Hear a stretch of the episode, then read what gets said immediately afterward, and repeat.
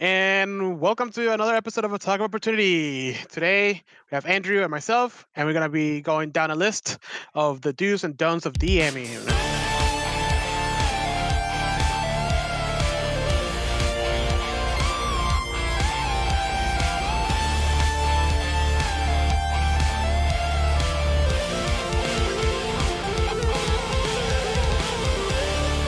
All right. 30 minutes before game time. You got the snacks ready. Your friends are on their way with 12 packs of Mountain Dew, Code Red specifically. All right. You have a homebrew adventure ready. You've been working on it for like the past two weeks. And now you're starting to wonder oh, God, it's down to the wire. What are some ways to prevent stepping on people's toes? I've never done this before. I'm really nervous. I think I might throw up. This is a list to help So, prevent you from potentially throwing up. If you do throw up, that's normal. it's just nerves, man. You're going to be fine. every time, every time I run a game. Let it out. Let it out. It's also that way. It's also that way I stay thin on the camera. Oh, of course. Yeah. It's, it's Yeah. very important for streaming. um, by the way, today I'm enjoying the uh, Le- Leffa, Leffa, the the blonde uh, ale that I sent you a picture of the other day. Let's go to uh, Beer Tracker. See what they have to say. It's a product of Belgium. It's uh, crisp, six point six percent. Leffe Blonde by I'm not even gonna try to pronounce that. Ab- Abbe de Leffe Yes, that. is a Belgian blonde is ranked number 68 for that style on Beer Advocate. As Is that a good? yes, as a score of 82. Savor is- the mystery of the ages. Which out of 100, that's that's pretty damn good. Well, I can tell you, it's a really good blonde ale. I am enjoying a nice tall glass of uh, water from from my fridge because we we haven't bought beer yet because we've been more worried about getting groceries. Gotta get the bare necessities, man. Beer is one of them. We're gonna get there. Ask, I, uh, ask, ask, ask any historian; they'll tell you. I, I I have already been told that someone, a certain someone, bought me a bottle of Elijah Craig as a housewarming gift. So Oh, that's nice. yeah, I'm just waiting for that to get here. Oh, by the way, congratulations on your new home. Hey, I, I can't, I I, can't, I can't wait to uh, bring uh, Twilight Imperium and uh, you know, yeah, break your have- table. yeah, we're gonna have like an all weekend run of it, right? That's that was the plan. Well, yeah, we haven't told our girlfriends yet, but they're definitely down for it. Oh, yeah. It's, it, listen, it's just one of those things. It's better to ask for forgiveness than for permission. Just, just yeah, bring. exactly. We'll just, we'll just tell them it's a quick game, you know, It is. It, it is a quick game, a quick eight-hour game. Um, with part one and part two. yeah. All right. so back to uh, you know what we do best, Dungeons and Dragons. So I'm gonna start the list. Are you ready? Okay. So first things on the do's of the list, uh, dudes. Uh-huh. Um, let your players use solutions that you otherwise wouldn't have thought of. And I think this applies. This has happened to me so many times while DMing. Um, you know, I run mostly modules because I'm I'm a, I'm a lazy, you know, fuck. So, um, sometimes the solutions on the book is, is something that you just you read once, twice, three times, and then you're like, how are they even supposed to arrive at at this conclusion, right? And you're like, there's no way unless I tell them something very like obvious, you know, or or, or essentially hold their hand. I have been surprised so many times with some freaking creative solution of some kind uh, that they come up with that it just it, it solves my problem like i don't have to think about how they're gonna uh, solve the puzzle or get through whatever you know they find their own solution and i'm like that wasn't in the books. So you guys killed it. Inspiration for you inspiration for you inspiration for all of you. You know what i mean? I think it's. I think that goes doubly for the for the um problems in the books, like the obstacles in the books, where it says, "Oh, the players can do this," or like step on this like panel to activate whatever, but then they come up with some crazy outside the box solution that technically still does the job. You know, because I mean the the good thing about the um the source materials is that um for certain obstacles, it's like yeah, just whatever works, man. so Yeah, no, yeah, exactly. And oh man, I wish I man I should have written some down, but like I can't remember at, at the top of my head right now because we've been coming back from a, a kind of a little bit of a break. Um, but dude, freaking like Heather, Jeremy, um, Howard, and Alex, all of them just. Uh, they sometimes like surprise me, and it's like the best feeling in the world, where they just like it, it adds to the story. It doesn't, you know, like I feel like some people are afraid that it's going to subtract from the lore or the seriousness of the situation. But in my opinion, like, you know, you go through life and you make shit up as you go. Nobody knows what any what anybody's doing. You know what I mean? Like, just, just, just execute, adapt, overcome. You know? Yeah, and I think I think it's also these situations are really good to show how this person thinks. Yeah. In, in in a situation when their backs against the wall, how how do they come up with a solution? There are some people Yep. That will be really esoteric and try to come up with a really creative solution. And Then there's some people that just hit their head against the wall and see what happens. So I'm the latter, just so you know. I am too. It's okay. so the first on the don't list is and this kind of this kind of coincides with what you were saying don't come up with solutions for every problem and and when when i when i jotted down an idea what i was thinking of it was something um something more of like a natural obstacle. Like uh like the players are going through the forest they have to find i don't know some some deus ex machina thing in the forest. Um yeah, some thingamajig, yeah some gooper, yeah, some some macguffin. Some um, MacGuffin. and they have to and there's a chasm. There's just like a huge rift in the earth. It was caused by i don't know something deep in the lore whatever and there's no hardline solution. They just had to get it's literally getting from point a to point b and figuring out how to get there. Um and and those are the situations where and this only works really on obstacles. I wouldn't do this with puzzles. Um but just just present something and just see how they handle it. And really it doesn't even i wouldn't have a solution. I would just try to see what they do. Right. that could be something that's like oh i'm going to use my athletics to jump across. Okay roll for it. Or hey there's a tree over there. I'm going to cut it down or something. Okay roll for it. You know just like Yeah, it can, it can lead it can lead a, a- to a lot of different shenanigans that Hmm. that you know build up the the the what's it called the, the story that the players are coming up with as they go. Um, also, I mean, I don't know. I feel like it, it, it could be a cool situation where like the DM really has no idea like how to get across this. So it makes it more authentic, I guess. The uh, you know how hard it is to actually figure it out. Yeah, I mean that's something that's like if it's it's not like well, first of all, it breaks the the idea that D and D is a video game because in a video game Right. you come you come across a chasm, there's going to be a conveniently placed like wooden log or something that you can push over. You know, it- it- Yeah, you know right. saying? Yeah. Whereas Yeah. no, just I don't know. This this has been here. Figure- rift- this, they they didn't make this rift for you. This rift has been here. right, figure it out.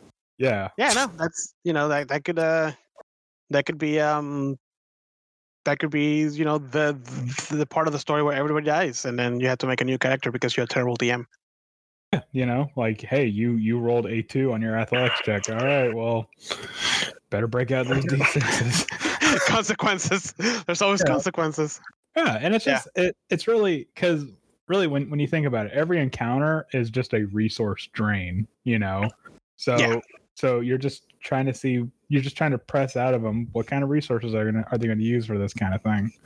So yeah, i can i can definitely 100% agree with that. And, and that kind of brings me to my next uh, my next point which is you know you, you can be tough you know but you also have to be fair.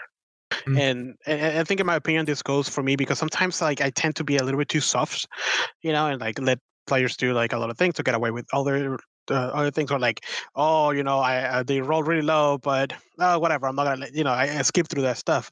But like at the end of the day what makes the story special is those bad rolls or those that's that tough situation you know?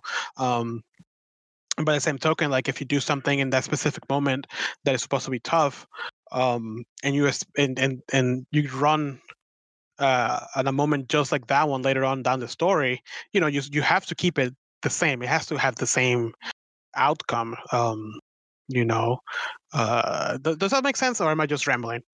No, it, no it's, it's like it's like let, let me ask you a question. What what feels better?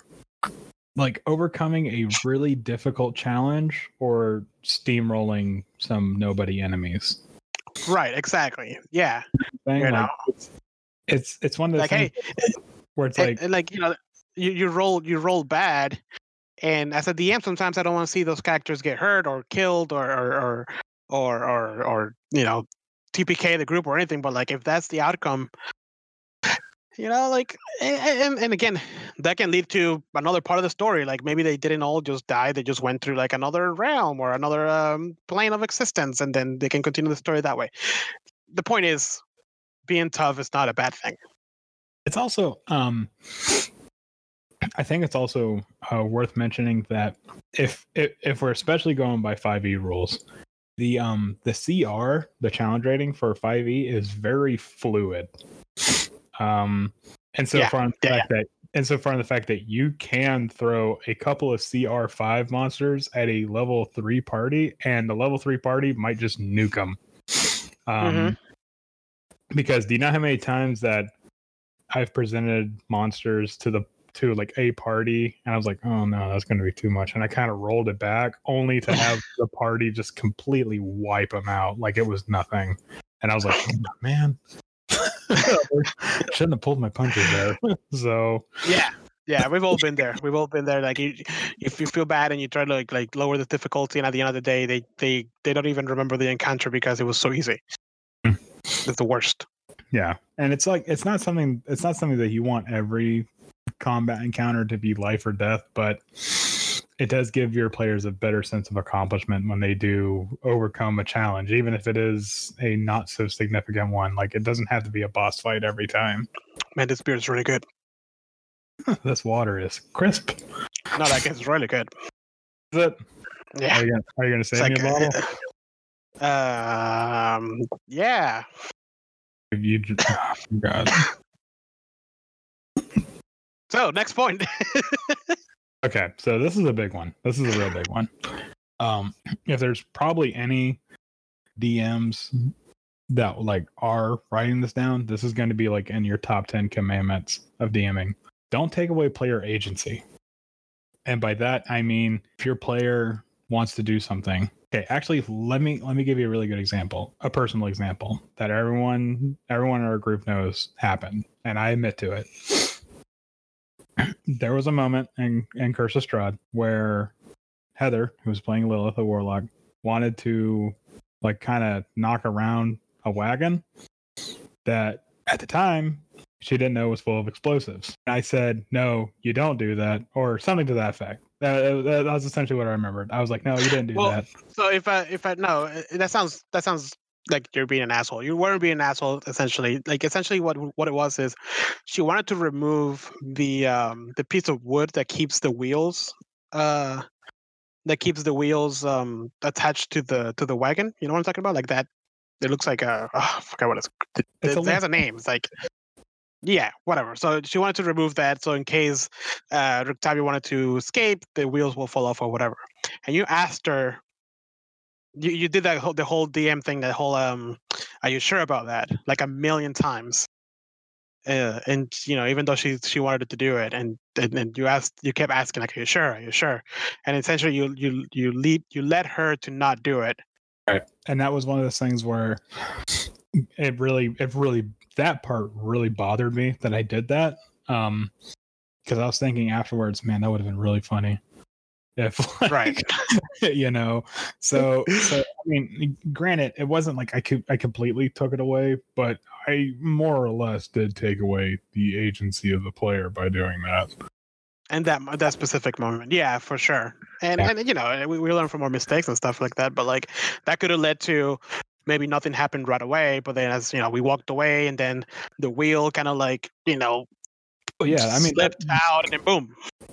Yeah, that that was something that's like after after the fact, after we were done with that session, I had thought of like a hundred different things that could have happened. That could Right. have further that could have furthered the story, but also kind of showed the consequences and stuff like that. And I was like, oh my god, like I like I. It, it, it was a real red mark for me on that. Um, but yeah, no, don't ever take away player agency, and and by that I mean don't ever take control of a player's character. Like if your player wants to do something, let them do it. Let them deal with the consequences. Don't ever be like I- no. Don't don't ever be like no. Your player does not do that. He does this instead, because at that point, where are you even playing with people? Yeah, and. I can I, I 100% agree with that. And you know, we learn from our mistakes, and it wasn't it wasn't like such a big deal at the moment. Uh, it was just kind of one of those things that like after the session was over and we started thinking about it, it became more apparent of the situation, you know. And Yeah. it's one of those things that you just keep thinking over and over again, and there's nothing you can do about it. you know, but we learned. This is this was that was was that your like your second uh no, that was like that pretty early on in your, your you first DM in a Curse of Strahd that that happened, right? No, that was that was only like Oh, it was it was because it was because no, it wasn't like early on. It was because it felt early on because we just made it out of uh, Vallaki. We spent so many sessions in Vallaki. You know what I Right. mean? and it, so this is like the actual first time that your actions had immediate consequences. Right. Yeah. So that's And why I I felt like it was early. And on. I was like, I do not want to turn these guys in the paste the second they out of a town. But I did I did that Right. to the, I did that to the point that I felt like it diminished the player's fun. Which that's Yeah. the whole point of playing Yeah. D&D. So you know, we we live and learn. We learn. But that's that's a that's a good that's a good um that's a good example. And again, just because my English is not the best, I was like, what the fuck does agency mean? Right. now I know No. what it means. and there are like far worse examples, but that that's just that's that struck a chord with me. So and you know that's another uh something i can lead on to this point is you know do make failures fun you know now you now now you know you know like why you know because you thought about it after the after the fact look what could have happened if if if heather went through with that plan you know and those are the things that you know you won't really have a chance to think on the spot until it actually happens and it keeps you on your toes you know like oh okay they're gonna fuck this up and something's gonna happen uh alchemist fire is gonna so how can this affect? And it doesn't have to be grueling and like oh you know your characters die and their skin falls off or something like that it, it can be just like you know i don't know the door ca- catches on fire and behind the door is a, a, a, a wizard on a toilet or some bullshit like that yeah, like it doesn't have to be like the second she removes that linchpin, it's the nightmare scene from Terminator 2. yeah exactly you know, it could have been like she removes the linchpin and the wagon kind of settles and she hears the clattering of bottles and stuff like that. And then she looks through the windows and sees alchemist fire as far as the eye could see. you know, Right. it, so right yeah, yeah. no it because uh, uh, failures is part of the game i mean i think mostly everybody remembers the the low rolls and the natural ones more than the actual epic uh credit crits because that's what leads to the most ridiculous stuff if you think about it I can tell you, I I don't really remember a lot of the encounters in Dragon Heist, but I definitely remember my character running into every single fucking glyph on that rooftop in detail. see Oh. because i made i made your failures fun Yeah, for other people. but not for you hey man three out of four okay they laughed Yeah, I guess majority rules. No, I had a good time. It like, it, dude, it was bad, man. it was a bad time. Uh, but yeah, there you Wasn't. go. It, it was, it was a blast, literally. Uh, yeah, remember, remember, but do do make your failures fun. And I think that's that's actually what makes D&D so awesome because it's so ridiculous when like shit goes off the walls. Uh, So something that kind of something that kind of um plays into that is um don't fudge your rolls too much. Like like it's one thing if it's like a level 1 party and they're getting like a preview of, like the big bad evil guy and and the big bad evil guy is like putting on a display of power and throws a light lightning bolt spell, and you somehow manage to roll nothing but sixes. That's one of those things where it's like you don't ask him, you, you don't you don't say. Uh, and I learned this from uh, web DM. You don't say how much health do you have. You say this is going to take you down to zero. Damn. Or no, no, no, no. What was that? He said. He said you don't take this much damage. You you just say this this is gonna put you at zero. Just so you know. um, Damn, so, that's that's that's intimidating as right. But but also on the opposite end, okay. So you did fudge your roll for the big bad evil guy for the first encounter, but now this is the boss encounter. This is when this is when the dude is supposed to be unleashed, and he is emptying emptying all the salvos.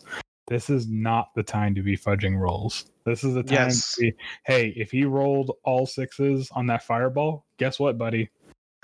I hope you have uncanny yeah. damage or something. Yeah. You know? No, I'll, and I can I, I, and, and I can tell you, I can tell you a uh, a quick a quick uh, personal experience with me uh, about this because it, I don't think I told this anybody uh, to anybody yet. But do you, do you, the first game I ran was the Lost Mines of Phandelver and to, at the end, and I remember this is how I it out before I, I pulled the curtain a little bit. The characters made it all the way to the end. They get to the big uh, evil guy's lair room, you know, it's all intimidating and whatnot.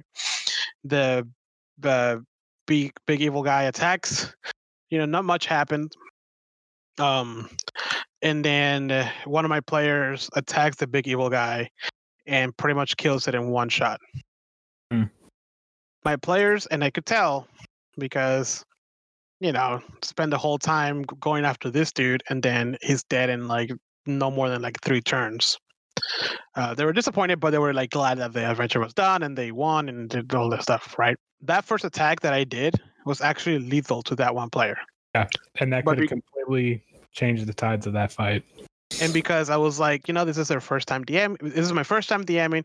This is their first the first time playing D and D. Let me let me play a little bit safe. Uh, you know, let's give them a one round of uh, of mercy. nope, big mistake. I shouldn't have pulled any punches, and ever since then, I try my hardest not to pull any punches ever. Now, yeah, it is. It is one thing like I'm not saying don't don't stop fudging your rolls, but don't make it to the point where every time something really bad happens, you fudge your rolls. Right, because then at that point, why why are you even rolling? yeah, what what's the point of having dice? Yeah, like, exactly. Like you, you have that, and that's a lot of that has to do with the fact that you need to learn to relinquish control. Yeah, and that's one yeah. one one of the more harder lessons for me personally to learn was that. Yeah. Yeah, no, for sure, and and this goes to my next point. You know, do expect everything to go off the rails, and every time, even though I know this group already, and I know that they're not like the craziest, you know, oh, let's break this campaign type of players. Every time before I start DMing one a game, I'm like, how the hell are they gonna break this? most, most of the times they most of the times they don't. You know, they find like like we said before, they find creative solutions or um, a different way of approaching things. They don't necessarily go like, "Oh, let's leave Waterdeep." No, uh, but it's always that fear is always there, and the only way I cope with that fear is to be like, "Fuck it." Let's uh, you know if they break it, if they decide to like uh, go off the rails, and um, I don't know, whatever, and go to go after Strahd in the first round, you know, like uh, or on the halfway through the campaign at like you know level five or whatever mm-hmm. it could lead to some really interesting stuff you know maybe the dm was not necessarily a um a stickler for death and they don't die they just pass out and they get captured and then now in the dungeon somewhere you know I mean, that's that's one of those things it's like you can it's it's it is a sandbox. If you want to go to Castle yeah. off, you can. I'm not going to stop you. I don't recommend it, but hey, you know what? Something cool might happen. You never know. Exactly. And as a DM, you're gonna have to learn how to like roll with those punches, you know, and and just improv, man. I've, been, I've been meaning to take an improv class for the longest time, but like improv, it's, just, just bone up on your improv. Yeah, that's the whole that's the whole thing. Like, okay, you're in Chult and you have to go to the Tomb of the Nine Gods. Well, the Tomb of the Nine Gods, I don't know exactly where it is. I'm just I'm just saying a direction. The Tomb of the Nine Gods is northwest. Right. Go east. Well, fuck. exactly. And, and, and again, uh, uh, but you know, like, no, I, I I agree. You know, like it's players. I, I like to give players as much freedom as possible. There's no reason to hold them back on anything. Hmm. Um, and also, you know, and Oh, go on, finish your thought. uh, well, you interrupted me. Now I can't finish it. Fuck. The point is, you know, it it can lead to some crazy, some crazy stuff. Yeah, and and again, this is the whole reason why we have something that's called a random encounter table. Right. know? So that, that's Hey. the whole point. and, and sometimes you know like sometimes um there's areas that that, the, that around the map the players don't know and you can just move those areas around it doesn't necessarily have to be where the map says it is for the dm Yeah, and this is and and this is why like the DMs the the fuck help me out here. the DM's guide has like, you know, tables for civilizations and artifacts mm-hmm. natural stuff just for this kind of thing. It's one of those things. Yes, it's, it's scary, but you should also. I'm not saying you should encourage it, but don't hate it when it happens.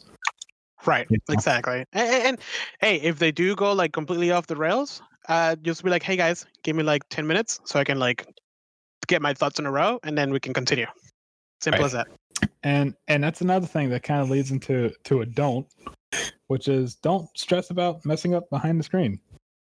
You know, it's like okay, the best the best example I've heard was this. You go, you're going to like a bar where they have live music, okay, and it's a it's a small, it's a small little known musician, and he's playing one of his own songs. You never heard of it, and and after the show, he notices all the notes he's missed, but to you, you just experienced that song. You don't know any of the notes that he missed or messed up on. That's right ex- exactly That's exactly the same thing for being a DM, because it's one of those Yep. things that's like I don't I don't know how you are, but I know I read the book not to the point that I memorized it, but to the point that I'm kind of sick of reading it. And it's like, "Oh, I know this is going to happen and stuff like that. And I know this, that, and the other. But then you mess up. And you're like, oh God, no, that player was actually supposed to do this. Or no, not, not that player. That this NPC was supposed to do this, or this enemy can do that instead of that and whatnot. But guess what? Your players don't know that right your- your Right. players, you know, as far as far as they know, that enemy that had this extra ability that you've like suddenly improv, that could have been a special enemy just for this, you know, this campaign or something like that. Like they don't know that. They don't have to know that, you know, and it's that's one of those things where like you just gotta you just gotta roll with it and you never know something organic might come out of this mess up and it could spring open a whole new thing so Yep. yeah Yep, That- and then you know we, we've all, we've we've all dealt with that, and you know again going back to my first campaign that I ran, um, I, I dude I still remember. it was, now that I think about it, it was such a stupid thing, but like in uh, uh Lost Mines of Phandelver, the first thing the first encounter is obviously goblins, um, and the book tells you specific things to do to get the players to like go into like a specific direction because you know it's it's a it's a starter set, so it's like very specific, and I guess I didn't convey it good enough or well enough for them to like you know, oh look the shiny area or whatever. I can't remember. I think it was like uh, whatever. The point is they didn't go they didn't go that way. And I'm like fuck, they're supposed to go this way. Well, one of them decided to uh, investigate the goblins, and it turns out that the goblins actually had a tattoo on their shoulder, and the tattoo was a map of their cave where there's where the books that they were supposed to go, which made absolutely no sense but I played it off as in like, yeah, you know, goblins don't know how to read. They just look at the image and figure out their way home. so they use they use the like they use the, the piece of skin with the tattoo to get to the to, to the frickin'. First of all, that's pretty And I- I dig it. well, well, at the end of the game, they're like, "Man, that part with the with the tattoo was really cool," and I'm like, I'm like, I completely totally. made that. I completely made that up, and they're like, "What? No way!" Because I Yeah, right? remember it, it was my very first night DMing ever, you know. So I was sweating balls. So it's just like, oh, the, I don't know. It was. I still remember it clearly, you know. And that brings me, to, you know, that brings me to uh, the, the next point: the deal of you know, prepare for the unexpected. Have Oh, yeah. have have little notes here and there of like you know uh certain things that uh actually you said it earlier you know random tables or perhaps um if you're using a modules like for tomb of annihilation specifically there was a bunch of stuff around the jungle that was very spread out so if the if the if the I could move any of that stuff, you know. So before any every game, I was like, oh well, they have to go. They have to find this specific thing in order to find out where this other thing is. But if they don't go this way, you know, maybe I just move that to this other area. You Uh, know, the, little. the quantum ogre. yeah, exactly. You know, like just just think about how you can if you if you want to lead your players to have a good experience, not necessarily like a rail, you know, on rails experience, but like to give them the the good chunks of um of adventuring that the book has. You know, you, they don't. Again, this goes back to they don't know what's behind the screen, so you just move things around. You know, but but prepare. Don't don't. And it's it's easy because it happens to me all the time. But you know, get cut off cut off guard. Yeah, that's Yeah. one like unless you give your players a map, they don't know the layout. Well, the thing is, the, the thing is that they had a map for uh for Chult, but the, their map was empty because Chult was unexplored. So for me, it was very easy to just move things around. Ah, Yeah, you know, and, you know, it could be like that. You can have notes, uh, you know, a, a, a little um, note card with uh, NPC names or you know what they do. NPCs that can point them to the correct uh, in the correct direction. Uh, you know, little things like that can help you in that situation, in my opinion. Oh yeah, and it's it, it, that's definitely um. And when you're pre- preparing for the unexpected, it's one of the things that's like you can't. Your players are going to have certain motivations, and and the NPCs are going to have motivations, and the boss monsters are going to have motivations. And nine times out of ten, none of those motivations line up. yep. So, so while your boss monster is bent on ruling the world or something like that, and you have an NPC who's pretty much the only like thing that's like, hey, maybe we should go over here. You know, your players are like, I came to this island to discover like where my dad got lost or some crap like that. And so and so it they're you're setting them up for A, but they're looking for C. You know what I'm saying? so yeah and that again that all just plays into it That's that's what makes D and D D and D. That's the whole point, you know. Because like uh, video games, like for as much as as they make these amazing games now that are open world and all this stuff, you still have to follow the narrative. You know, you cannot make it up yourself. and and i think i think that kind of also um plays into one of the don'ts which is don't get angry at your players for not doing what you planned um Mm. because that's one of those things it's like you all right so your players are camping in the forest and stuff like that and you've planned for this ambush that's going to happen to like the west of them. It's on the it's on the footpath and stuff like that. And so and so they walk down the path and all of a sudden uh, a net falls on them and there's goblins and whatnot and they're gonna they're gonna attack them well suddenly your, your players decide to head back south. They gotta double back for something. Like don't, Right. don't get mad at them you know like they don't know that you set up an ambush or you know like an encounter and stuff like that. Like and don't don't get angry especially don't get angry if the players don't act in a certain way that you think they're going to. Like yeah, yeah, like don't set up story beats and expect the kind of payoff that you were thinking in your head. Because how you want the players to act and how the players are gonna act are two different things. Oh yeah.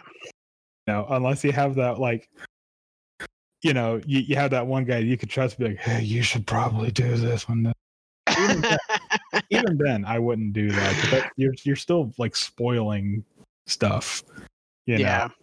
Um. Yeah, and, and I get it. Like I get it when your players say, "Oh, let's let's," you, you hear them planning their next steps, and it's something that you're completely not prepared for, and it's something that was like not supposed to happen until like way later on. Like you start sweating, you start sweating cold, and you're like, "Oh man, You know, that- you guys to go to Yester Hill. I thought, okay, you guys are going to Wizards of Wine. It's right there. And everyone's like, no, let's go to Yester Hill. And I'm like, fuck. I completely skipped it." yeah, yeah, and you know, but but there's no. Don't get angry is very important because you're just gonna ruin it for everybody. At that That's point, uh, when that happens, I just laugh. I'm like, okay, fuck. Here we that- go. And that's why you mercilessly prep for everything. Contingencies upon contingencies. no, that's Um, that, you know, that was just one of those things where you're like, okay, um, that that's the moment where you go, okay, let's take a quick bathroom break. mhm, Shut off your camera and flip through your book real quick. oh, no one's looking. play cool, man. Play cool. yeah. so You know, you know everything. They don't need to know that you don't. and again, I wasn't I wasn't angry that they went to Yester Hill. I was admittedly kind of caught with my pants down, but I wasn't angry that they went to Yester Hill. Um, yeah, Was just like, oh, you know, it- and, and you know, this kind of leads to uh to to another one of the points. Oh man, how many times have we said that in this episode? Um, but uh, allow flexibility, and this this this one is like in a, a couple different levels. Um, the first one is obviously just allow your players to just do what they want to do. You know, if the ranger wants to like jump around and do pirouettes and like flip here and flip, like don't discourage that. Like let him, you know, that's how he wants to express it to himself or herself. You know, uh, if they want to go left or right, or if they want to like oh return to home to town, even though the town is supposed to be on fire or whatever. Like, don't sweat it. Don't you know? Let him do. that's why you should read the book at least once before you run it um, or have your own notes uh, of all this, the the areas that your players have gone to, and and um, practice your improv uh, because and that's and that's another Yeah. like, oh sorry no no no go ahead. I was done with that okay well that's another thing that's like and it's it's like you shouldn't be setting expectations for players. Like you know you can say hey this setting is like for curse of strahd it's victorian horror. That's essentially what it is. Right. But i'm not going to be and i shouldn't be mad if someone makes something out of like lord of the rings or you know or something goofy and fun because that's what they wanted to do. As long as Yeah, it's not like as long as it's not like messing up everyone else it's fine you know yeah and you know you, you you you can only tell them so much and like hey you know victorian horror and it's up to the players to like a lot of players want to play into that you know they're like oh man let me think of like van helsing and like all these other kind of stuff that could that I could like base my character off of some That's players some players don't care Yeah, and that's and that's totally fine. Like um, like Howard just plays a guy, and that's I'm cool with that. That's totally fine because it works. But that that was also why during session zero, I was like, hey, if you want to play like a dark and edgy guy, like if you want to, that's how that's why I phrased it like that. You know, like you're Also, allowing if you yeah, if you want to play, if you want to play one of those, you know, Str- Strahd is the perfect, uh, the perfect uh, setting to do it on. But it's also but also when you say allow flexibility, I know you meant for the players, but also I think it's also important to allow flexibility for yourself. You know, as the DM. it's not your fault, man. No, it's really not. It's not You your know? fault. It's not your fault. Well, don't you fucking goodwill hunting me. no, but but you know what I mean. Like don't don't be so hard on yourself. That the Yeah, for sure, man. Exactly the way you wanted to. Don't be so hard on yourself that you kill the player. Oh, dude, it hurts. It hurts when you kill a player. I, I, I'm not, I'm not one of those DMs that rejoice on that shit. Like, Oh, that makes one of us. Anyways, I'm the nice DM. I, I was I, I'm one of those. Ah, foiled again. DMs. I'll I'll get you next time, adventurers. Uh, I'm essentially Skeletor. yeah. Yeah. God, hey, Matt.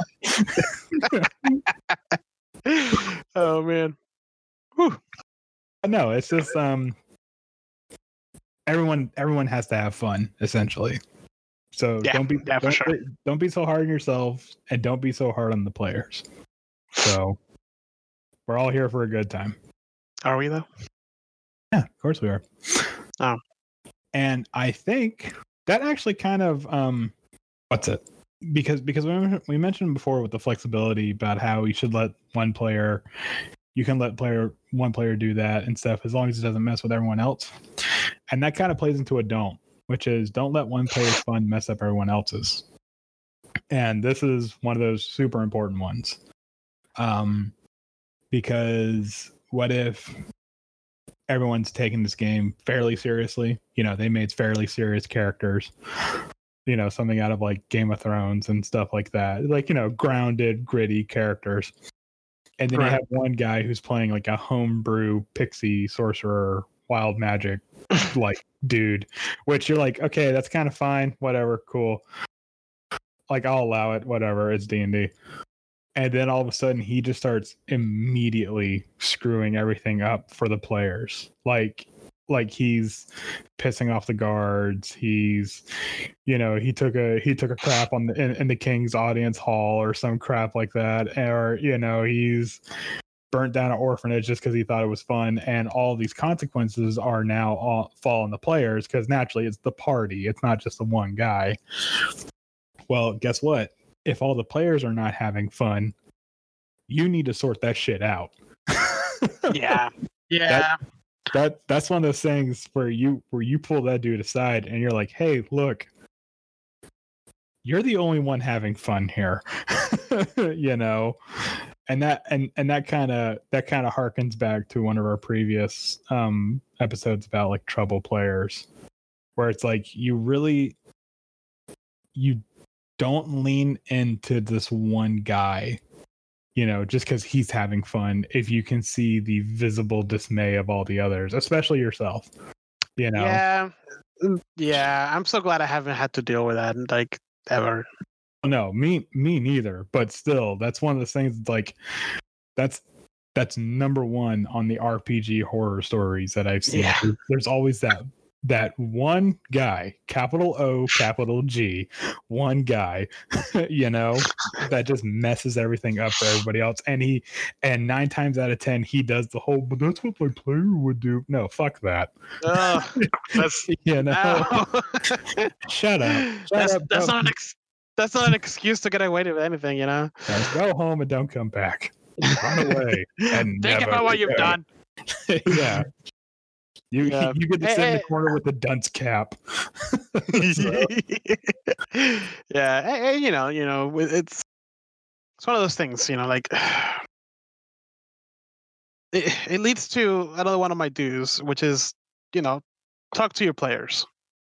And this goes oh, Okay. again in, in a couple a couple different levels. Like we talked about this before in a previous episode, but like talk to your players about setting, about how things are going to roll. You know, set some expectations. If you have a trouble player, talk to that player about, hey man, you're ruining everybody else's fun. You're taking it a little too far. Let's try to really down, let other people shine, etc. Uh, but even more than that, talk to players about like different things uh, outside of just the game. But like, hey, you know, let's not make this awkward. You know, when you guys come over to my table, uh, maybe it's one of those houses that take off your shoes because we have carpet type situation. I don't know. Just like be open, and, and it's always a back and forth. Don't ever like let things build up, uh, and then you blow up uh, after a game or so because somebody just you know the last straw and take it out on somebody who doesn't deserve it. Mhm. You know, like it's just keep it keep keep it make it clear that you can always they can always talk to you. You can always talk to them. You Well, know, and, and be open to conversation. Yeah, this is one of those things. It's like if you're playing with people, first of all, I hope you're friends with them. You know? and that's- very and that's- important. and that's one of those things it's like a friendship is just like any other relationship like you need to there needs to be a level of communication you know and and you do need you know there are some there are going to be some times where you have to communicate with a player you know who like i said i hope is your friend you know about certain things but it doesn't have to be like bad it doesn't have to be like you know setting boundaries and crap like that it could be like fun things about like the game and whatnot Yeah. like for example what's Yeah. it like um like we were uh, uh to, to to give a good example god i lost my train of thought there for a second um heather's character in curse of strahd uh messed with the magic mirror and it it set her alignment to chaotic evil. And and we and like a little bit after that i kind of ended the session. But then the next day like i messaged i messaged her like okay how do you want to do this? You know like I have- like i have some ideas but how do you want to handle this? You know kind of a thing like how would your character go about doing this? And she told me what her character would do and i'm like okay we'll we'll we'll we'll run with that i'll come up with some uh, some ideas i'll bounce them off you see how you feel about that and we just kind of you know we had a communication about it Right, and I think that's I think that's a good point you bring up because like I feel like a lot of people, and me included, because I never really actually thought about it, but like think that the only part of the communication between DM and player outside of game happens and in session zero.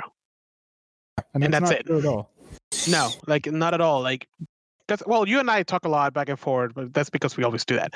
But if if something happens to like you just said, something happens to a specific player, you know, ask for their input.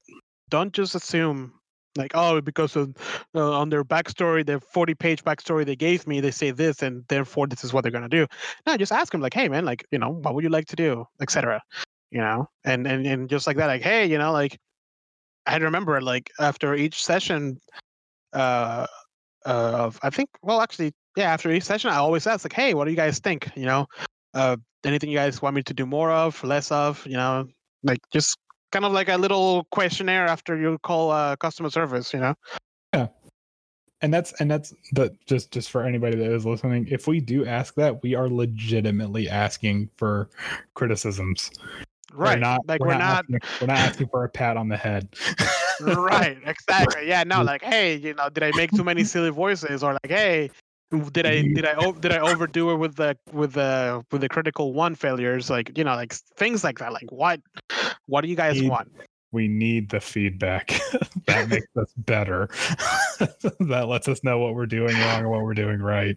Wait, you're not you're not you're not a gut level DM like I am. Uh, i think that plays into our don't stress about messing up behind the screens thing that we mentioned previously No. Nine time out of ten, the DM doesn't have any clue of what's happening either. So we're just, we're just rolling along.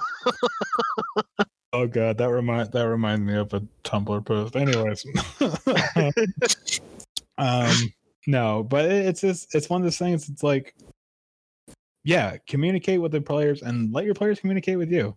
Like, if you're a player and you're not having a good time, or you feel like, hey, my character's not, you know, getting enough, whatever, you know, like you're not letting your player have enough, uh, you know, situations where they come in handy, or stuff like that say something.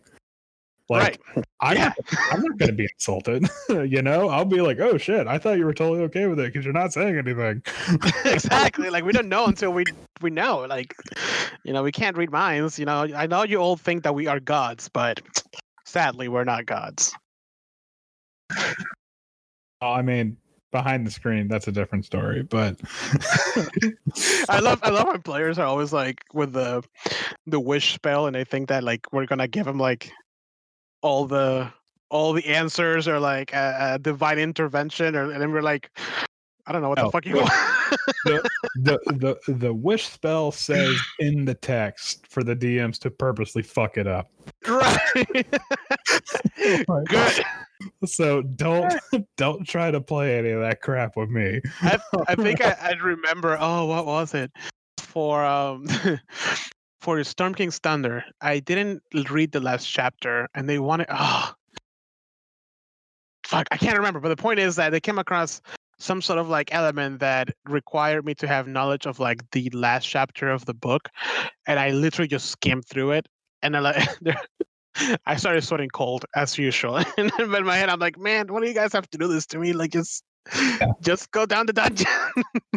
Let me tell you something. You get a wish spell, you think you're getting a genie's lamp, you're getting a monkey Mm. paw. yeah, You, you need a lawyer to come up with it. so, yep. oh gosh. Man, we kind of got off the rails there. Yeah, yeah, that's really bad. we have to be professional, Andrew. Jesus.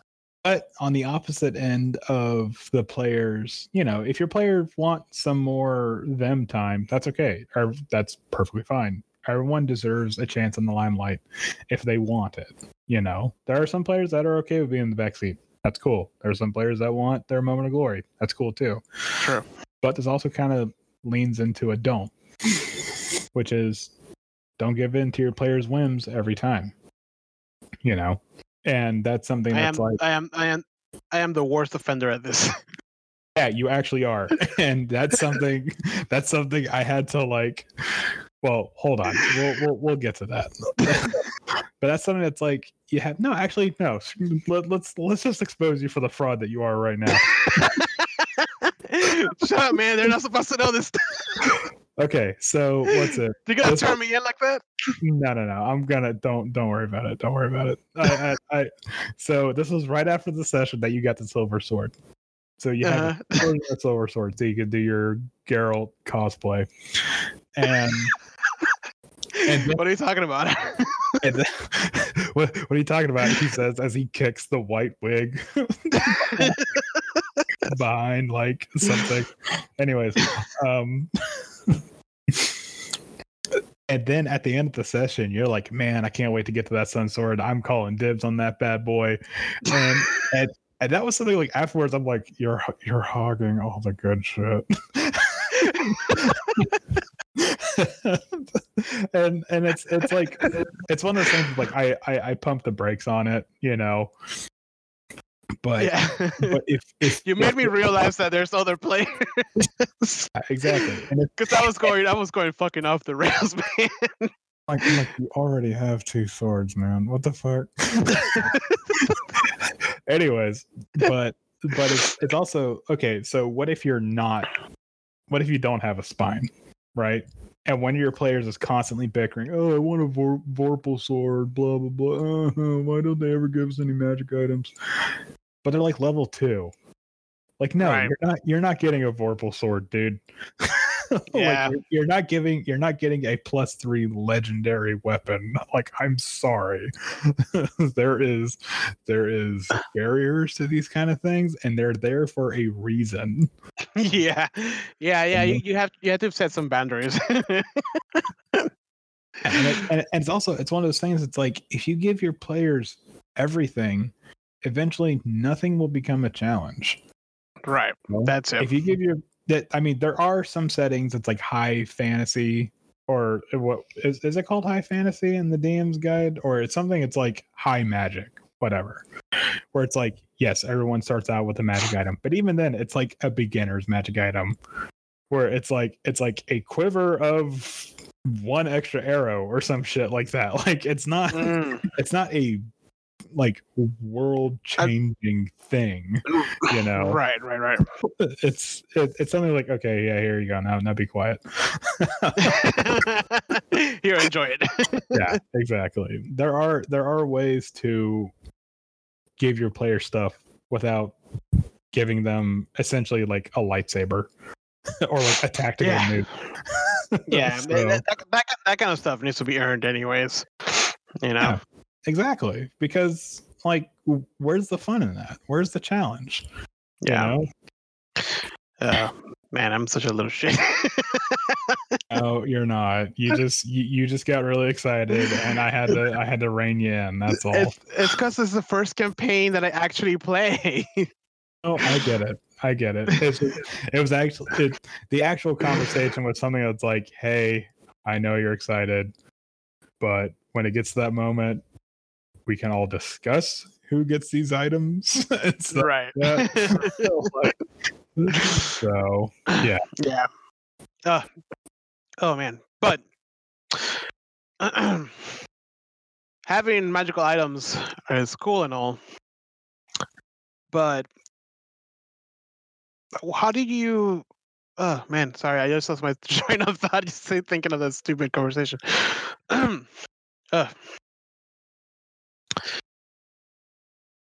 another another do's on my list is uh it kind of plays along with the fact of having like you know cool items that are not necessarily like world breaking but they're fun. It's Mm. uh you know just keeping the balance of you know uh, rules as written and the rule of cool. Because uh, again I have had plenty, plenty of um of interactions with my players where they want to do like I can't even like. funny enough, arcing back to the very first um the very first uh campaign I ran or one of whatever the uh, Lost Mines of Phandelver. I remember there was one situation where there was a bunch of uh, ogres, I think, on a Mhm. cave, and the players can see inside of it. And we had this guest player come in, and he was like, "Hey, do we have any rope? How about one of us?" Well, each, well, two of us get uh, around, uh, you know, the edge of the cave, and then we, we pull the rope, and then some somebody else calls the ogres, and then when they run out, we pull the rope, and they all fall, you know, so they're all prone, and then we attack them uh-huh. pretty pretty awesome, right? Right. But I was I was a baby DM at that time, so I'm like, oh man, how is this gonna play? So I started pulling up the rules. Oh well, the cave is I can't remember right now. Uh, let's say 200 feet wide, but they only have 50 foot of rope. Like it doesn't really play out. Uh, then they had the, it would be the strength. You know, I started doing all the math, and like halfway through, I'm like, fuck, this is way too cool to not see it play out. And then I just made them do to like like two checks like a strength check to see if they can hold up to the rope, and then like each ogre had to do like a dexterity check to see if they fall. And it played out awesomely. Like three of them went prone except for one, you know, and it- it was great. It was pretty fucking cool, and it was a great idea. And I didn't have to like pull the math calculator and see how how how long the rope is, the strength of the rope versus the the weight of the of the uh, of the ogre, you know, and like once one is down, can the other one step over it? You know, like I didn't want to be that nitty gritty. Right. That's something like that's like, huh, well, it takes 15, 15 damage to burst rope. Who gives a shit? right yeah and it was it was a cool idea i was like i didn't think of that i thought it was just gonna go like and start shooting from the distance but instead they like snuck around and they they, they pulled the whole thing off and it was great. It was funny as hell. Yeah, and that's and that's an actual like that is an actual perfect balance of rules as written and rule of cool because mm-hmm. it wasn't you didn't automatically just let them trip up the ogres like the ogres did have to make a roll and there was a very Mhm. good chance that those ogres could have hey wait there's a rope here. Right know? right yeah. You know and it's one of those things it's like well what if they mess up the strength check and all of a sudden they're being anchored behind this train of ogres now? You know? Yeah. That would have been that would have been hilarious as well like it's you know because i think one of them was like a one of the players was a dwarf or you know so it would have been hilarious to be in a tiny little dwarf being pulled away by the ogres. That would have been awesome. yeah you know it, it- it's it's awesome. So like always keep a nice balance you know it still have some role so it feels like it was it was um it was uh gained. Is that the word i'm looking for? Hmm. deserved? It was deserved Deserved, whatever like yeah. yeah you know like so it was oh yeah you guys pull it off you know but don't start like finding the AC of rope and how much hit points and you know all this stuff and all you know all your strength plus this strength plus the math and all this stuff because if you want to do that play Pathfinder yeah. Well, I mean, that's one of the things. It's like if you really need to know what the like how how much damage it takes to break rope, that would be a situation where your players are hanging off a ledge and you have rope, Mhm. but there's Mhm, like exactly. shooting at you, kind of a thing. Like that's when that stuff plays in, and that's the rules is written, and the rules of cool. They should play in only when it makes the game more dynamic Mhm. in, in, in their own respective ways. Like, I will not personally, I will not let rule of cool override rules as written in a boss fight. That's only because in a boss fight,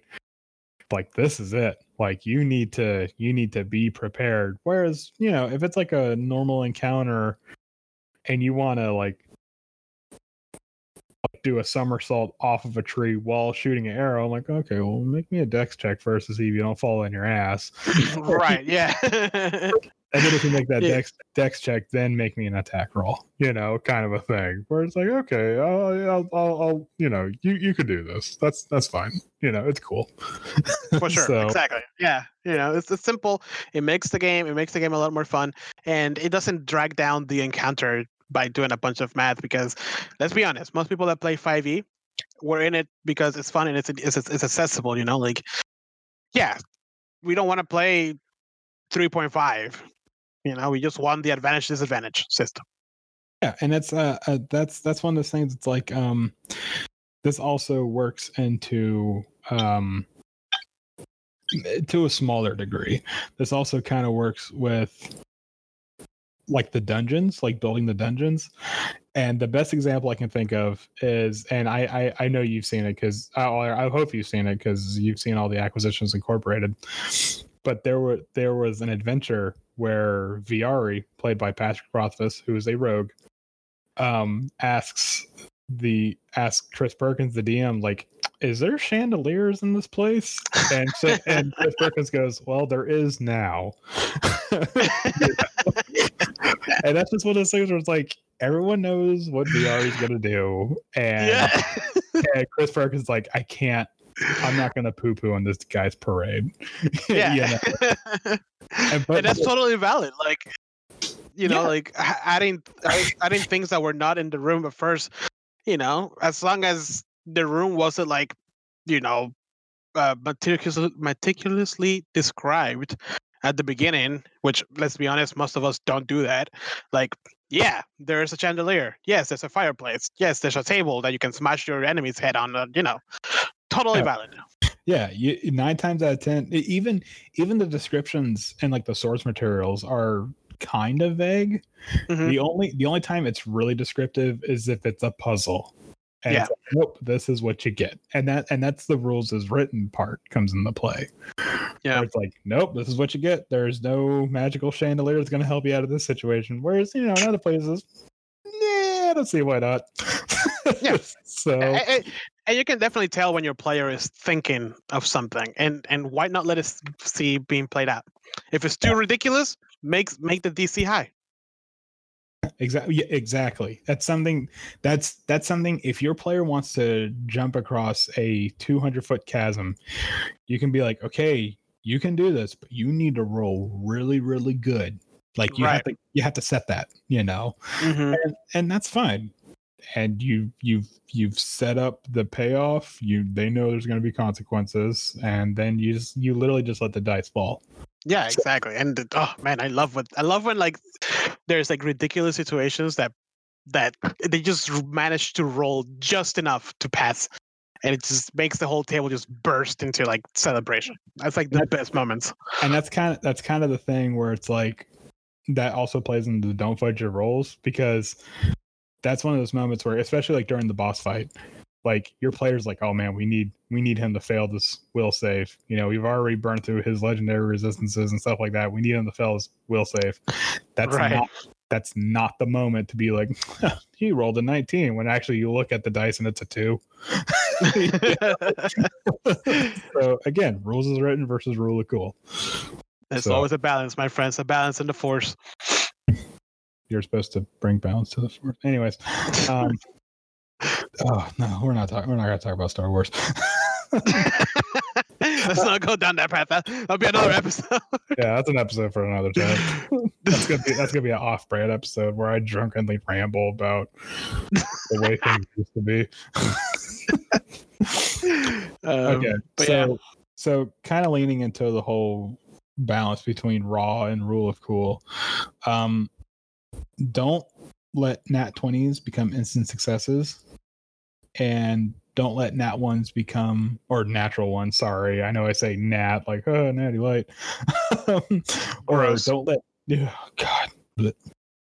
I threw them out a little bit. Or don't let natural ones become punishing failures. Now one little stipend this is purely outside of combat because well to a degree because in combat a natural 20 hits no matter what And in Right. fact, and in fact, I remember in 3.5 there were certain enemies you can only hit them with a natural 20.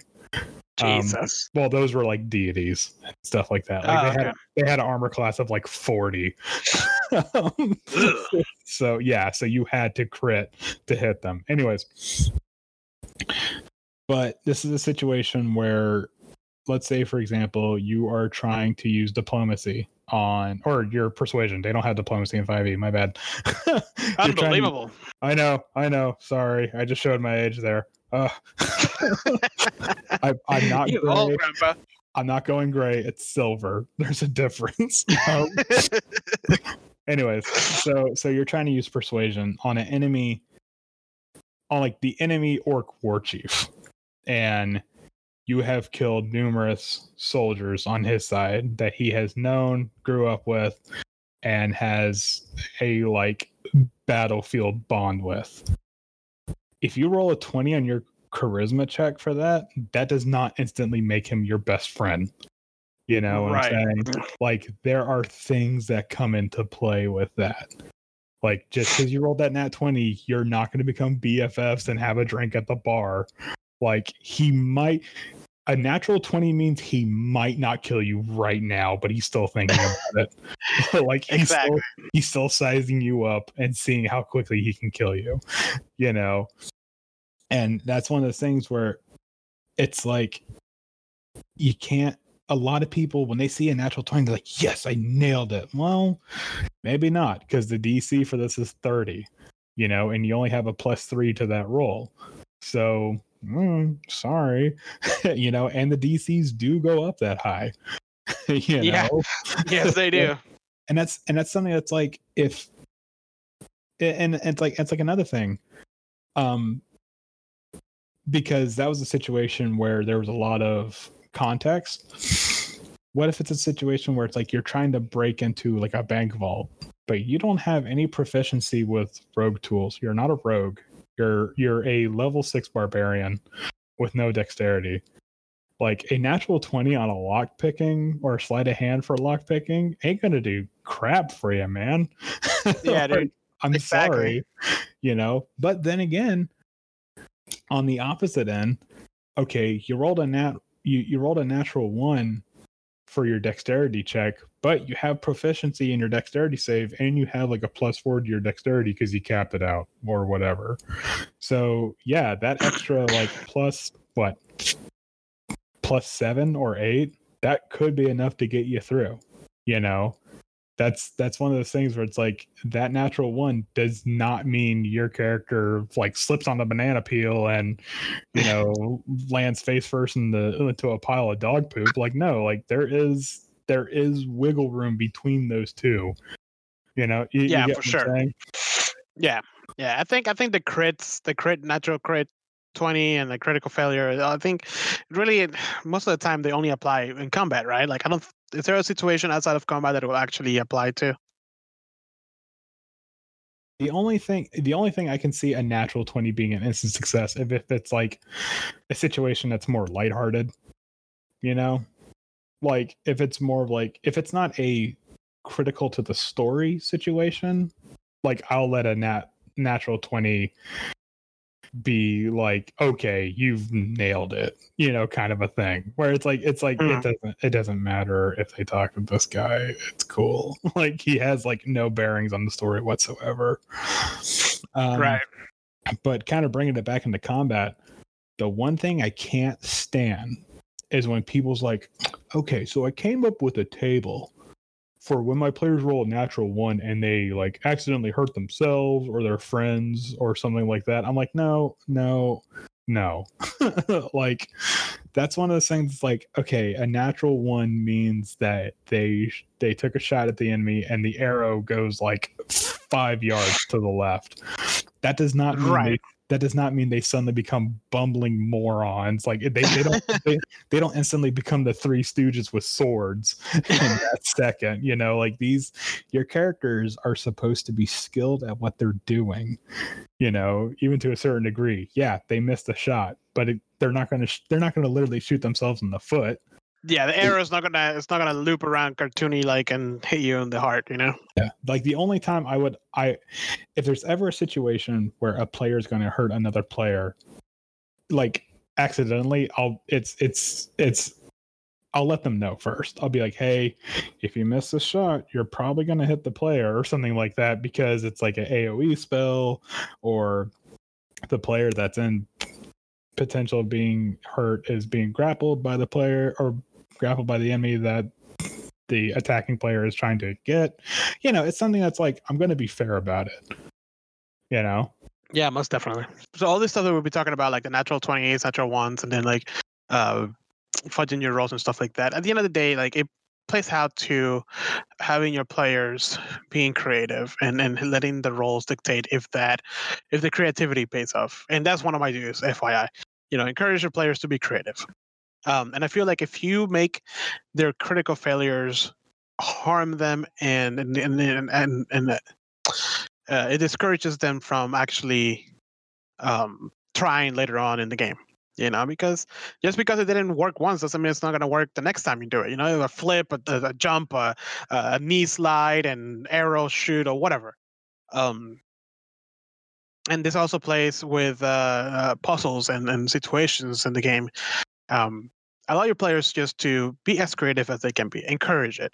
You know, right. like make it fun. Like, hey, yes, that sounds amazing. Like actively out loud say that those words and then tell them like I will let you do that if you give me two uh the two checks uh, dexterity and and an athletics or whatever you know and and it has to be this much like give them the numbers and then they'll have a goal to roll to and, and then it makes it very exciting and then it just shows them that you are willing to it's not just you know that uh old school Final Fantasy, you know, like, oh, we all standing in a line and it's my turn, and then it's the enemy's turn, and then it's my turn again.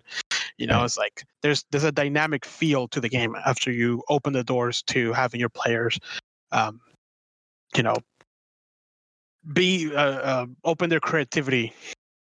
Right. exactly. Yeah. Like don't attacking is not always with a sword or a bow and arrow or whatnot. Sometimes attacking is knocking over a pillar, you know, mm-hmm. to, to to stop the enemies from advancing or something like that. Like there's more to there's more to D and D than just hitting stuff and talking. Like, yeah, you know, it, it's D and D. You can do whatever you want. yeah, and, a good way and a, and a, good way to know if your player is uh is starting to think to do something crazy. Uh, if they start asking stuff like, "Hey, is there a chandelier in this room?" Boom. Yes, there is. Yes, this is a roll you're gonna have to do to do whatever the, the action you're telling me you want to do.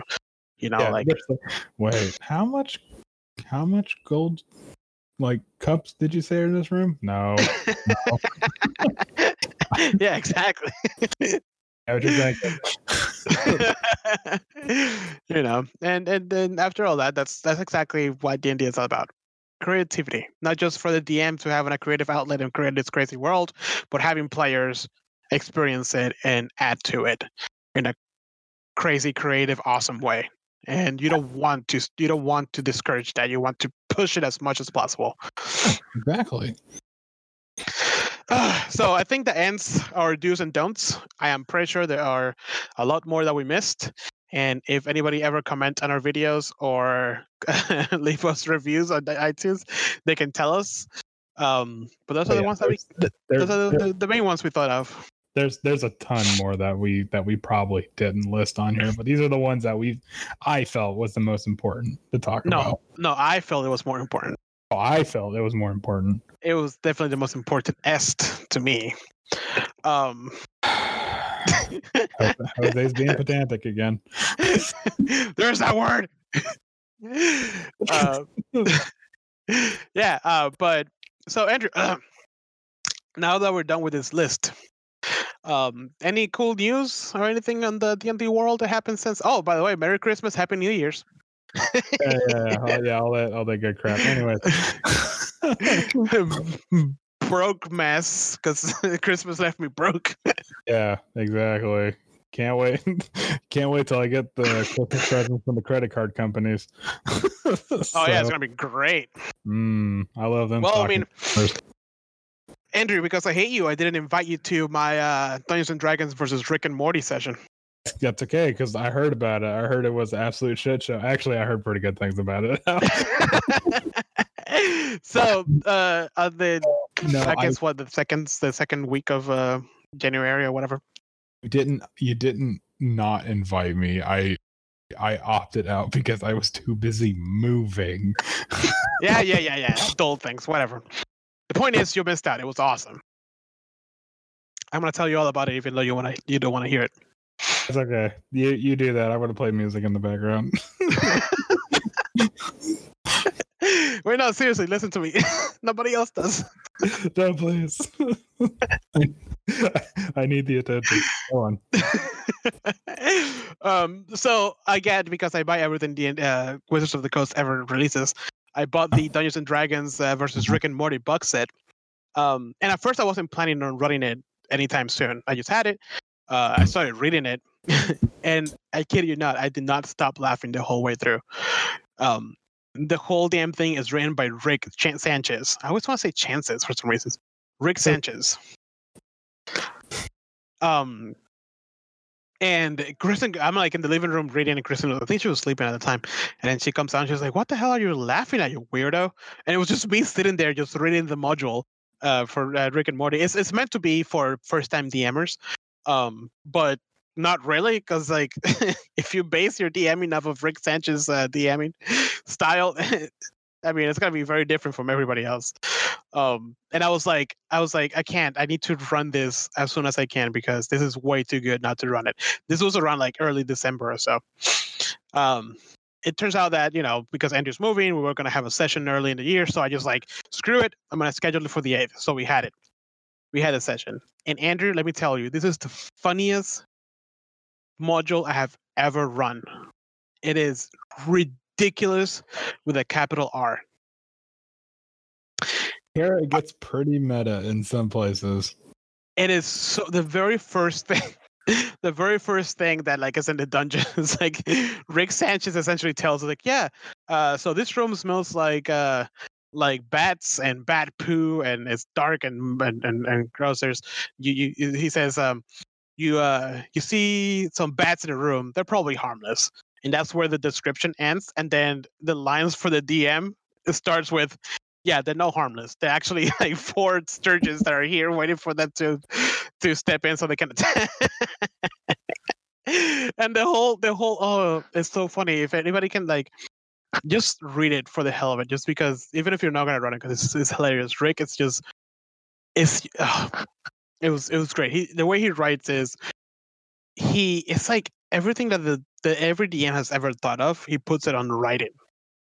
And he makes it the way it's the way the, the story is written it's like first of all there's no like it's, it's it's one dungeon there's no oh we got to save the kingdom we had to save the the princess or oh the death curse is gonna get us or whatever none of that no is the adventurers are here and we're gonna kick some ass and get some treasure. That's literally like written in the module. Um and then it's just a bunch of rooms with a bunch of different stuff. Um there is oh my god there is um there is a room with a with a writer that is stressed out because he needs to finish the dungeon. And the room is just a white room and when the players step in it just starts changing shapes and like the the writer starts writing traps that spring into into action and then the the the the the, the, players have to like avoid certain things. And then if the if the players like kill the writer or uh, talk to her to make her stop the treasure that is left behind is a half drunk uh, bottle of uh, bottle of scotch and uh, a pack of cigarettes and the whole dungeon is, is the whole is so ridiculous there's a trap that steals your butt um, there is a cult with people that have no butts. There's a scientist that wants to destroy the traps that steal butts. The scientist has two butts and it has a butt cannon. a lot of butts going on in this. There's a there's a room that they walk in and it's a big like a like a big executive table like those where they have meetings and Huh? there's like there's a bugbear at the end and there's like hundreds of monsters in like uh uh, oh, what do you call it? Like where people sit when they watch basketball games in high school. Bleachers, yeah. And they're just sitting there, they're just clapping. And the, essentially, the whole thing is that the players have to like, they give them a randomized item, and the players have to do a commercial for the item, and they have to like roll pretty high. Or, or, or, or do like a convincing co- commercial. So essentially, my players get a set of goggles that when you put them on, it flips it flips everybody's nose with their mouth position. And let me tell you, I did not expect that. But like Heather, how? well, first Heather and Alex, because you know they do marketing for a living, so they started off right away with the commercial, and it was fucking brilliant. And then Jeremy added on, Aaron added on, and then Howard, because he's the quiet one at the end, is like he just looks at the screen, is like, well, what else is there? and essentially, like they killed it, and all the because it was pretty funny. So I let him, I let him have it. They had to roll like an 18 of charisma, like all of them even individually. But I was like, fuck it. Yes. So like all the monsters just like burst into cheering and like started throwing gold and yay because apparently the monsters in this dungeon they have breaks and their breaks is watching commercials so while they're the actual monsters that they were fighting. yeah That was- that So- break- yeah, break time. They go into this room, and the the, oh, the room is just essentially like a TV channel, and all they do is have commercials. there was so much random shit.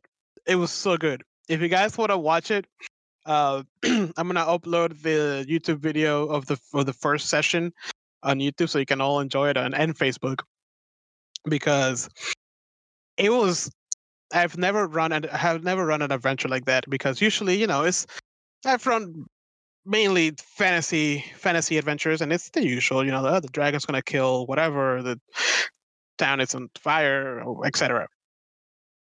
Well, here it's just there's no point. You just go through it to have fun, and each room is just it's it's just it's so hilarious. The, the way it's written, the traps are funny. The it's if you watch if you ever watch Rick and Morty, it is that tone. And It is it is written in such a way that makes it easy for anybody to convey that tone to anybody else. Yeah, it's just it is just a no frills adventure. Yeah, it's a perfect it's a perfect one of. Sadly, we had to split it into two. So next episode is next episode is going to be actually this Wednesday, the January the the fifteenth. If you guys want to tune in, uh, but Yeah, it's just- one-off that we are having a second well, that's because we only play for three hours. But like, if you're like, you know, other groups that like meet at noon and they end up by six, you can definitely do it in one day. You know? Oh man, it's it's good, and and like you know, it was a it was a nice change of pace because we're playing Barovia, which for as much as we love Barovia, man, Barovia is is, it's is intense. It's in- it's in- it's intense. Like things are happening. Like you you Not- you It's you cannot for for as lighthearted as we try to make it, like there's shit going on. like you know what I mean? and that's and that's something that's like I'm not even trying to make it like that bad. It just is. Yeah. and, and before Um, that, and- and before that, we had Waterdeep, which was a little bit more lighthearted, but it still was like, hey, you know, like crime and dark, blah blah. And then before that was Tomb of Annihilation, which was like the Death Curse, and then before that was Storm King's Thunder, which is the giants are uh, trying to take over the world or whatever.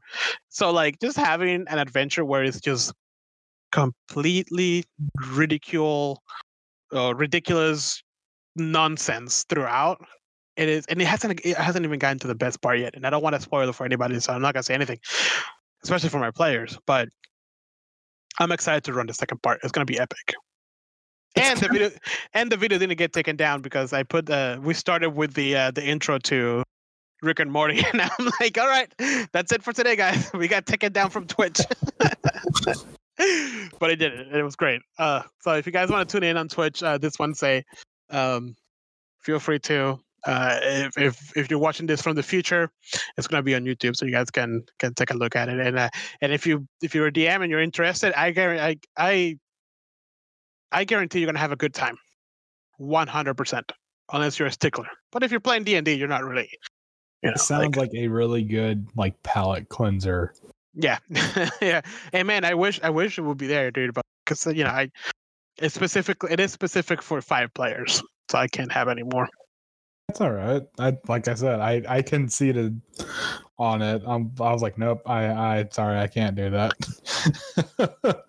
so, Oh, but it's, it's really good. Plus, I mean, the set is really nice too, and it comes with like some really nice, uh, some really nice um dice, and it, they're like green with blue, really like radioactive looking.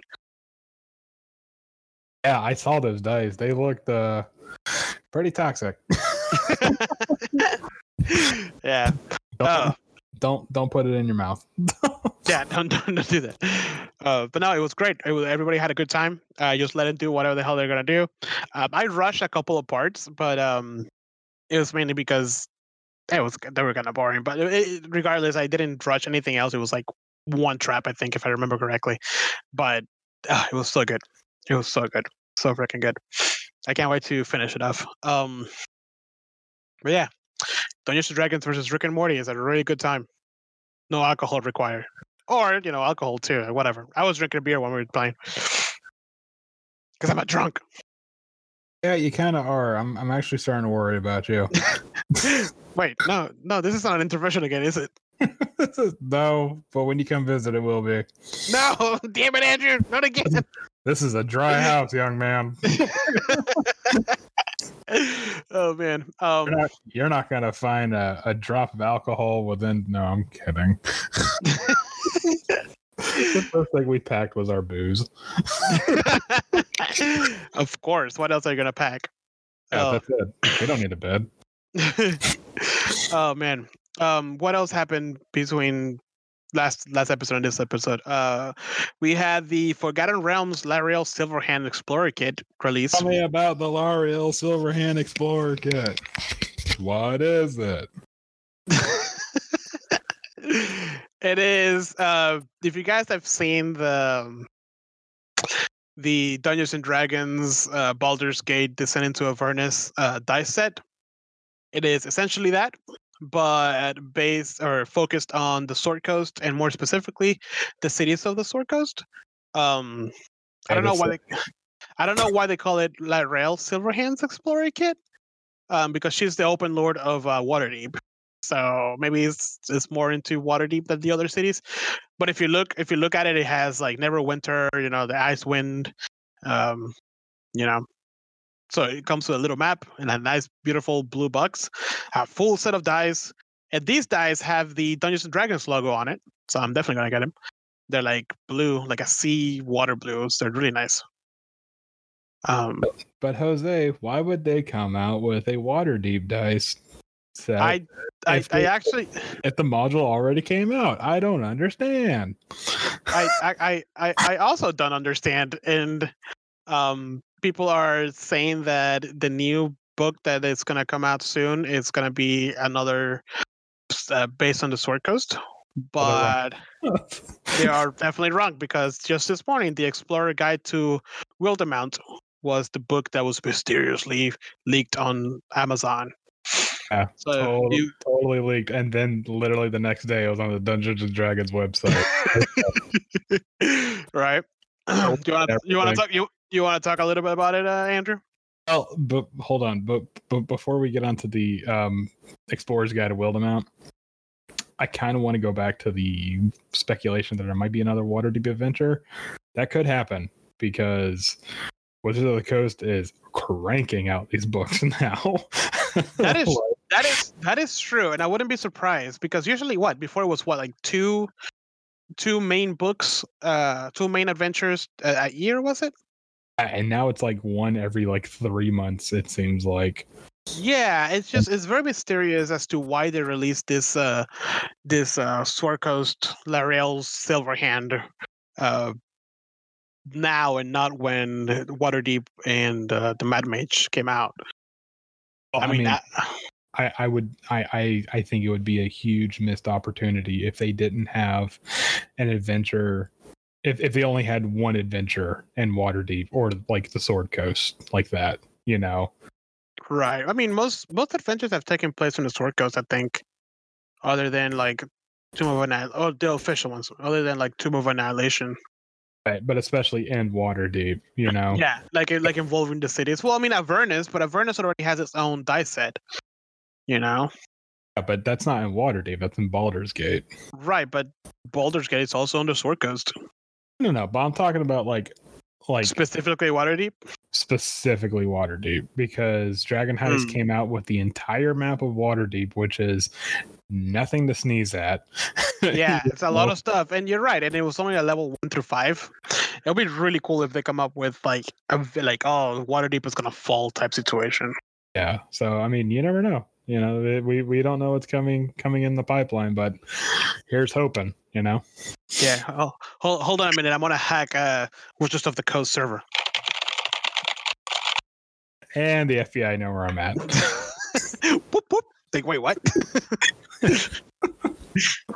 So you have you have internet connectivity problems.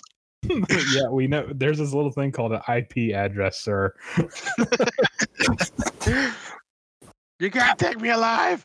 Those damn IP addresses. I, I should have Um, used a VPN. Anyways, um, Fuck enough. This episode was sponsored by ExpressVPN. yeah, by NordVPN. Oh, one day. No. Anyways, so let's talk about the book that we did get rather than the book that we wanted. hey man, Matt Mercer's world is nothing to sneeze at. no, it's really not. So so so the book that um that conveniently got leaked the day before they officially announced it was the Explorer's Guide to Wildemount. Am I Wildemount, yeah. that? Wildemount. Anyways, um, Uh, let me let me call about Mercer real quick. Uh, you know, have him on speed dial. yeah, here, hold on, wait. Yeah, hey, Matt Mercer. Yeah, what? How do you pronounce Wildemount? It's Wildemount. Okay, it's Wildemount. All Yeah, right. see.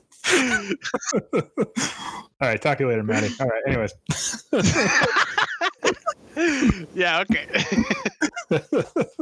um, no, but what what this is, uh, I guess this is um the setting that they were using for Critical Role, which up until just now was a homebrew setting.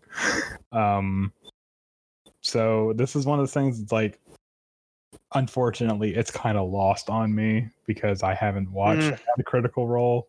Like, Same. I've I've seen enough of it, of it to know what Critical Role is, but I haven't like got invested into the lore or like the setting or anything like that. But if you're a Critical Role fan, I'm pretty sure this is awesome. This is a bounty of like subclasses, spells, magic items, monsters, all these all this kind of stuff. And even if you're not a fan of Critical Role, it's kind of awesome to think that one man's homebrew is now another person's source material. You Yeah. know? Yeah, it, dude. I mean, I'm not. I love everybody from Critical Role, but I'm not an avid watcher. Like, I don't. Oh, the next episode when it's gonna come out, type. You know. But I'm telling you, like, I mean, it has. I want it just because it has a bunch of subclasses, spells, magic items, monsters. You know, and it includes a new, uh, a new type of magic, not a new school of magic, uh, called Dun- Dunamancy. Dun- Dun- Dunamancy? Dunamancy. Oh, hold on. Let Yeah. me call again. No, Say hi for me. He's a busy man. Come on, dude. yeah, Yeah, I'm sorry. Hold on. I'm actually Well, looking yeah. up what Dunamancy is. Keep going. It's essentially like you know the superhero from Dead Deadpool, the one with the the one that like is all about like luck, like she sets things in motion. Domino. Yes. Domino. It's kind of Domino, like yes. that. Domino's It- it's kind of it's kind of like that in the sense that like it's all about like probabilities and math and like things that are set in motions and like um oh man that's a really good video about Dunamancy. I sent it to you. Um but like it controls let me see. To remove character control over time? Uh, It gives character control over time, gravity, and probability. Um, but yeah, no, I just I just kind of I looked through a couple of the spells that's in Dunamancy that they had for like um what's the word like sample spells, and one was like a level one spell that gives you a one d eight to your initiative roll for the next eight hours and stuff like that. And then there's another another one that's like it's called immovable object, which makes an object immovable and stuff like that. So it's not it's not particularly groundbreaking and it doesn't really seem to be more combat based. It just it really seems more like um utilities derivative, you know? Sort of. So, for what I remember of the video, it says that it's actually more. Yes, it's like utility, but it still does damage, and essentially, it's more about like moving things around the battlefield and creating like certain situations with it. I mean, you can control gravity for God's sake. So it's not it doesn't seem game breaking, which that's all that matters to me. so it really seems like Matt Mercer did sit down and like, okay, how can I make this balanced, and, but still Yeah. like unique? Which that's Oh, and to I'm, you, I. I mean, and I mean, I'm pretty sure everybody that wishes the codes helped them polish it too. You know, like all those game the game designers and that they have. That's something. But yeah, that's something that like making making a spell for d&d is legitimately the hardest thing you can do because that's that's one of those things you need a lawyer for that wording yeah, you know yeah, like that thing needs to be airtight Make sure, it's, yeah, make sure it's, there's no room for you know misinterpretation.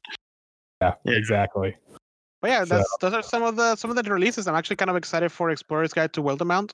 I'm gonna get it. I want to read the hell out of it because some new subclasses, new spells. That always. Oh, it's- there's also new monsters too. So i'm always gonna i'm always gonna welcome new monsters yeah, yeah. But yeah, um, I believe that is all the time we have for you guys today. Thank you for joining us on our sixth episode. Yay, we're making it. We're almost getting to ten. Yay, Um, we're almost into double digits and this we- is the part this is the part where andrew dies of complications Puts a black and white picture of Andrew on the video with like, Yeah. That's okay. Someone else will have to carry the torch because we've we've put money into this now. yes, uh, I we promise we're gonna get better microphones uh, eventually, so you don't have to listen to us through these uh, gaming headphones. But Wow. thank you so much for listening to our to our voices. Uh, thank you for joining us once again. Um, make sure to follow us on Instagram, Facebook, uh, YouTube, Twitch, Twitter, Twitter. Uh, Happy New Year's. I forgot Spotify. Oh, Spotify and iTunes. Duh, we're a podcast. Yeah. yeah. and uh, you guys make sure to leave us a review with comments. See what you like, what you don't like, what you like to, to hear from us, uh, and our opinions, even though they're all shit. But you know, that's what we're here for. Yeah. Your your opinions are all garbage. Mine are better. Anyway, Thanks, Andrew. yeah, thank you for joining us, and uh, I hope you guys have a great rest of your week. And until two weeks from now, where we release our next episode. Yeah. We'll see you then. What we're gonna talk about? I don't fucking know. That's not your problem though. yeah, we're gonna have to deal with that one. All right, you guys keep on gaming, keep on uh, venturing, and move forward. Yeah. Bye. Bye. God, thank God it's finally over. Jesus Christ.